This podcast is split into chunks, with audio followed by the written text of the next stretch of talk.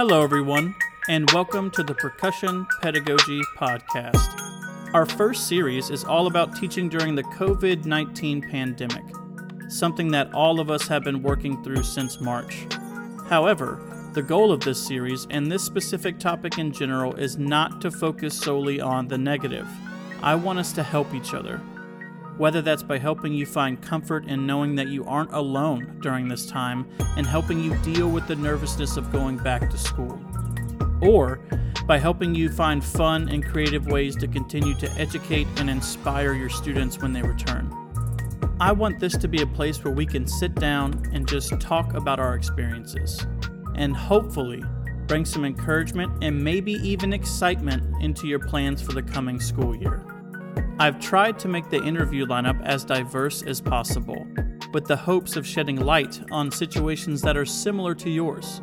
We have first year directors, university professors, directors with decades of experience, specialists, and many more. As I mentioned before, the podcast interviews are edited so that we get to the heart of the subject matter right away. However, I want you to get to know these interviewees and all the wonderful things that they're doing. So, for more information about who these people are, please head over to our website, hosted at TommyDobbsPercussion.com, for an unedited video of this interview, as well as other information about these inspiring people. Also, please make sure to check out our Instagram at the Percussion Pedagogy Podcast for pictures, updates, and more.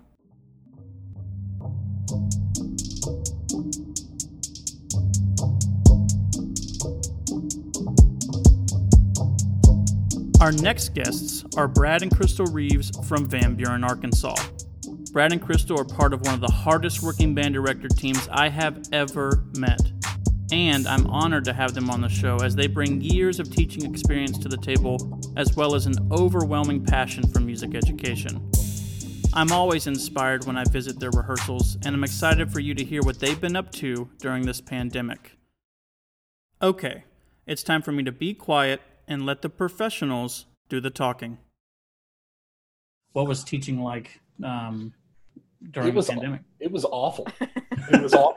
Um, I'm, there's no music education, and I really think education, period, um, is not meant to be behind a computer screen. Yes. I know. I know. There. Are, I've taken my master's degree was all online. I get that, but there is a certain what you know, me being able to you know, physically fix something on a student or be, being in person to give them a high five or, you know, there is a certain, I don't know, intimacy. I don't know if that's the right term, but being, you know, face to face with a kid and, and them knowing that you care, it's a whole lot different than going through a computer screen what sort of technology were you using to obtain the information? Was it in groups? Like, did you have them all play together on Zoom, or you said Google Meets? We would so we utilize Google Meet.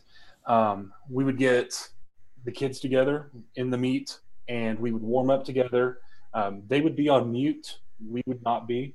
Okay. So we would just have to trust that they were playing. yeah. Um, and throughout the warm up process, we were like, okay, Jackson, unmute it. Let's hear you play this. Okay. And then, are okay, uh, Jason, let me unmute it. Let me hear you play this, um, so that we could give them some feedback.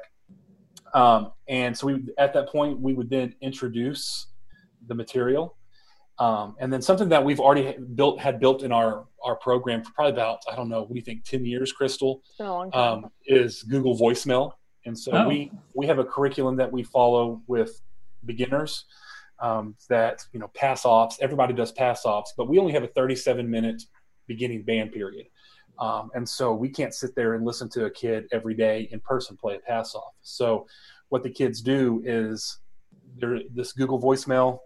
It, they, they dial it. It goes straight to voicemail. They leave their name. They play what they're going to play, and then we assess it at a later date.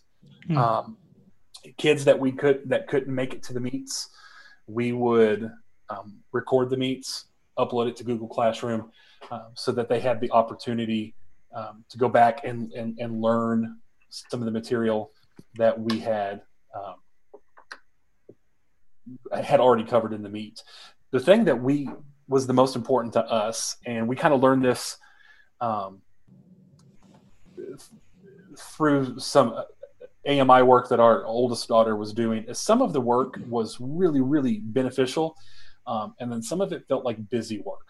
Mm, okay. And so, and you know, the, the, the AMI day, and I get it being busy work because the AMI day stuff that we were using initially um, was not created for a pandemic. It was created for that occasional snow day. Um, so that at the end of the year, we didn't have to make up the days. And so we, what we had learned is the material needed to be meaningful and the kids had to have constant feedback. The constant feedback is what keeps them going. If they know that you're not going to listen to the assignment or grade the assignment, then they're not going to do the assignment. Um, and so it was really important for us to give them bite sized chunks and then constantly give them feedback. Yeah. So how was that? Uh, I mean, you said 900 students. I know you have a team and obviously you're organized. How did that affect you, like as a teacher, having to do that so so meticulously every day? How did how did it affect you? We were working 12 hour days um, to teach the material, grade material, create new material.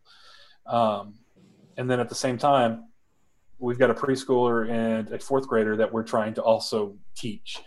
Um, and then at the same time, we've got recruiting that we've got to do. And, you know, um, it killed our soul.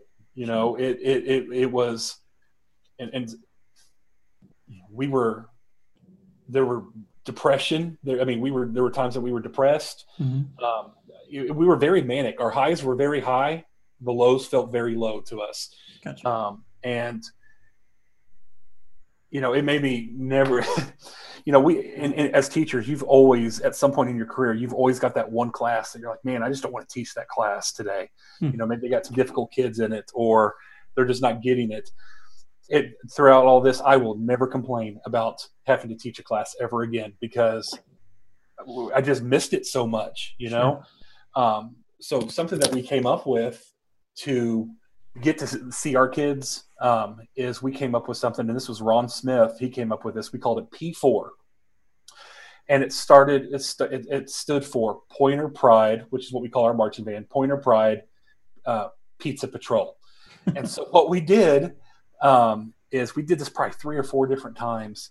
Is you know we've got everybody in Remind, and we sent out a, a text saying, okay, the first six people who um, text us their address, um, we're going to show up to your house with a pizza. But the only thing is, you have to play for us when you get there and earn your pizza. Oh, awesome! Um, and so we did that. We made videos and put it up on our social media page because um, you know, it was kind of fun, and we wanted everyone else to get to see it. And um, we did that. You know, we did it with pizza. We did it with popcorn, some gourmet popcorn. Um, we did it with Popeye's chicken sandwiches. Uh, that one was really fun.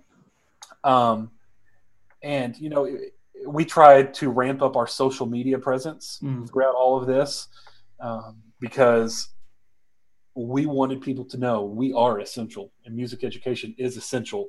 Um, you know, because you know you would visit with people, they would say, "Oh, it must be nice starting summer early." And I'm like, "No, I'm working way harder now than I did, you know, than we do in the regular school year because we're having to create stuff on the fly." And so we want we wanted to have a heavy set uh, social media presence, and so this was just one way that we had that social media presence. Well, and I tell you, the the people who were the most excited about that were the parents.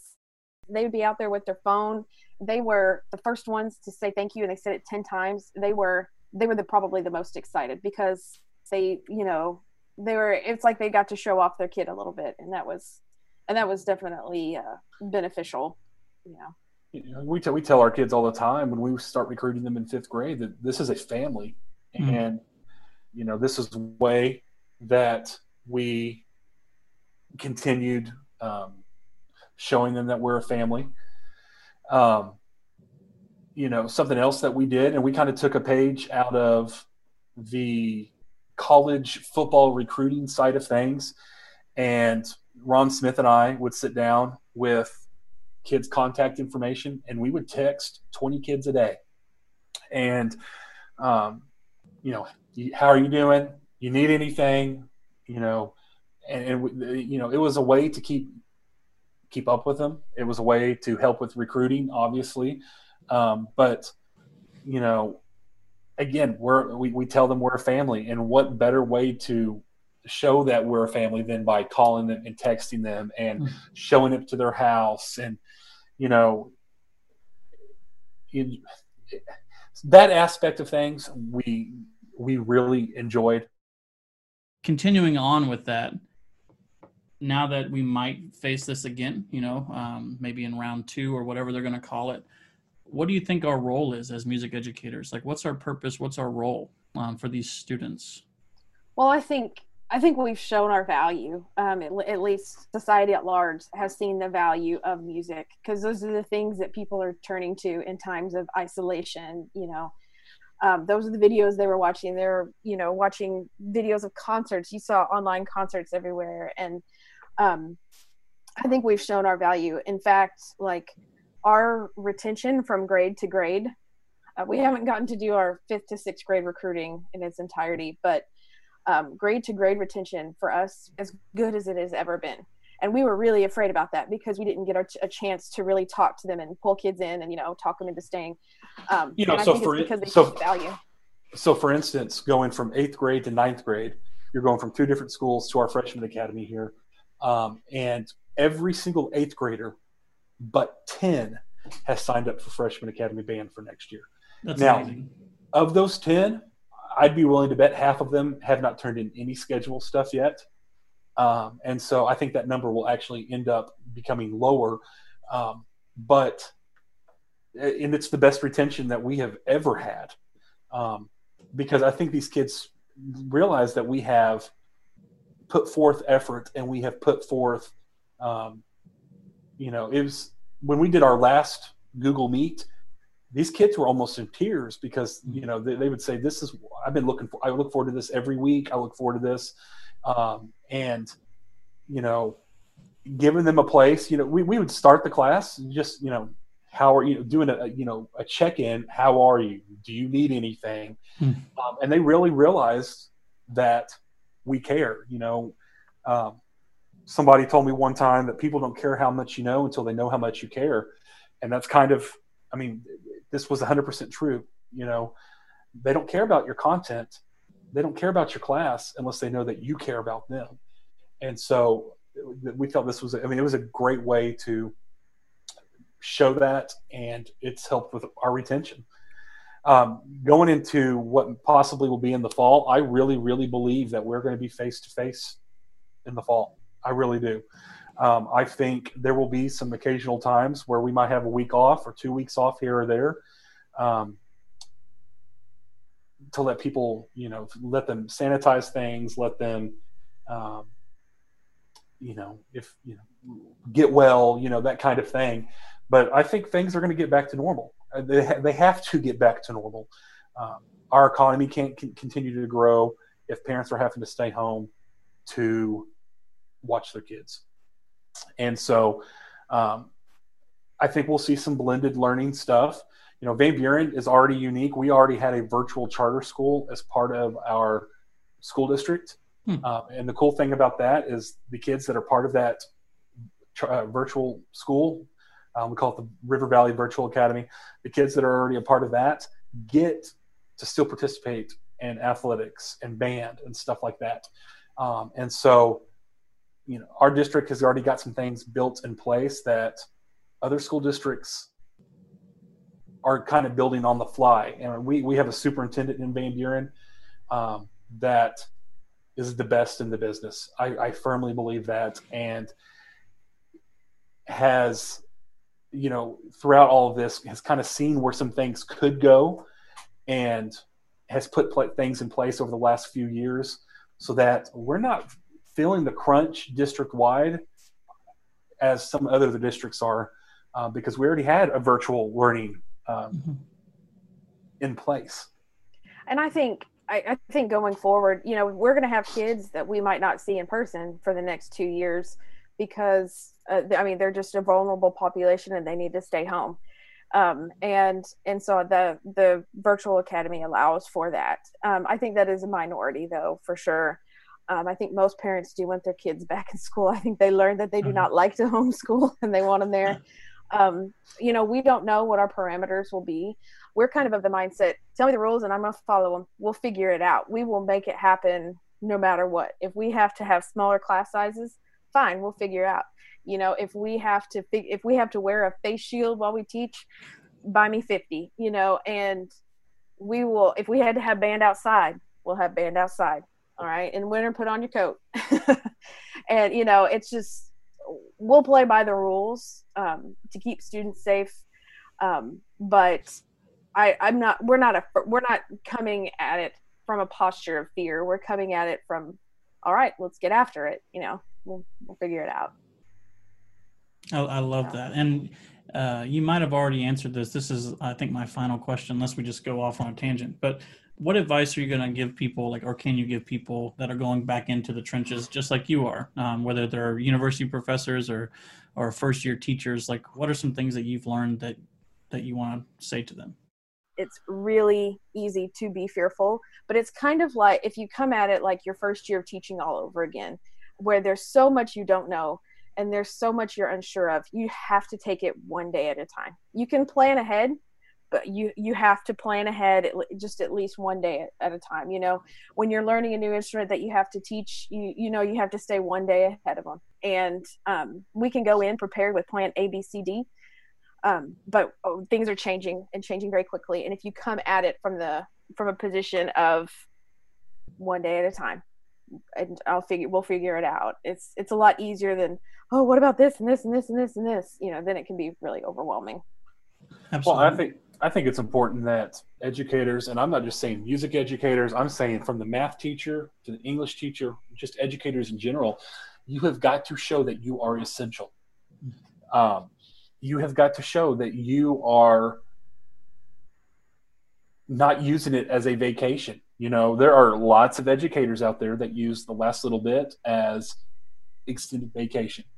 Um, and that's not good for our career. That's not good um, for kids. And I think going forward, every one of your decisions have to be made at what what is best for student learning. What can we do to mit- mitigate learning and and keeping them safe at the same time.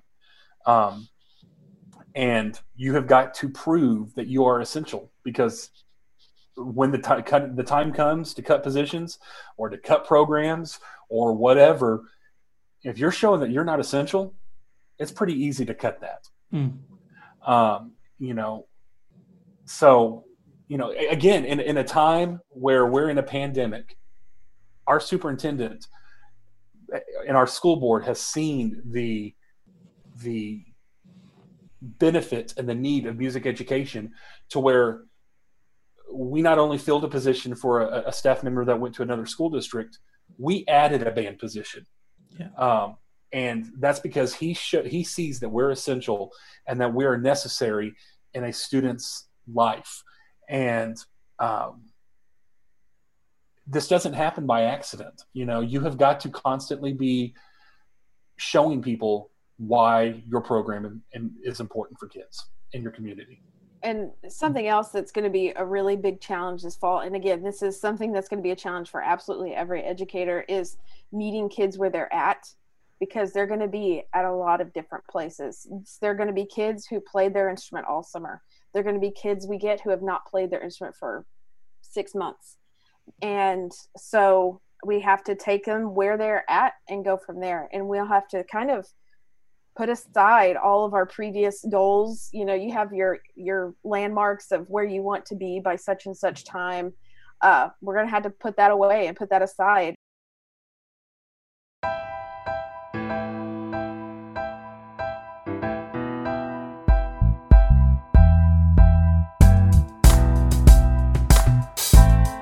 Percussion Pedagogy Podcast is engineered and edited by me, Tommy Dobbs. The music you hear was created by my good friend Ryan Robinson. Our logo and all graphic design work was created by Janell Anne. And finally, This podcast is a product of Hendex Productions. That means every episode has to be approved by these two lovely Yorkies right here. So, what do you think, fellas?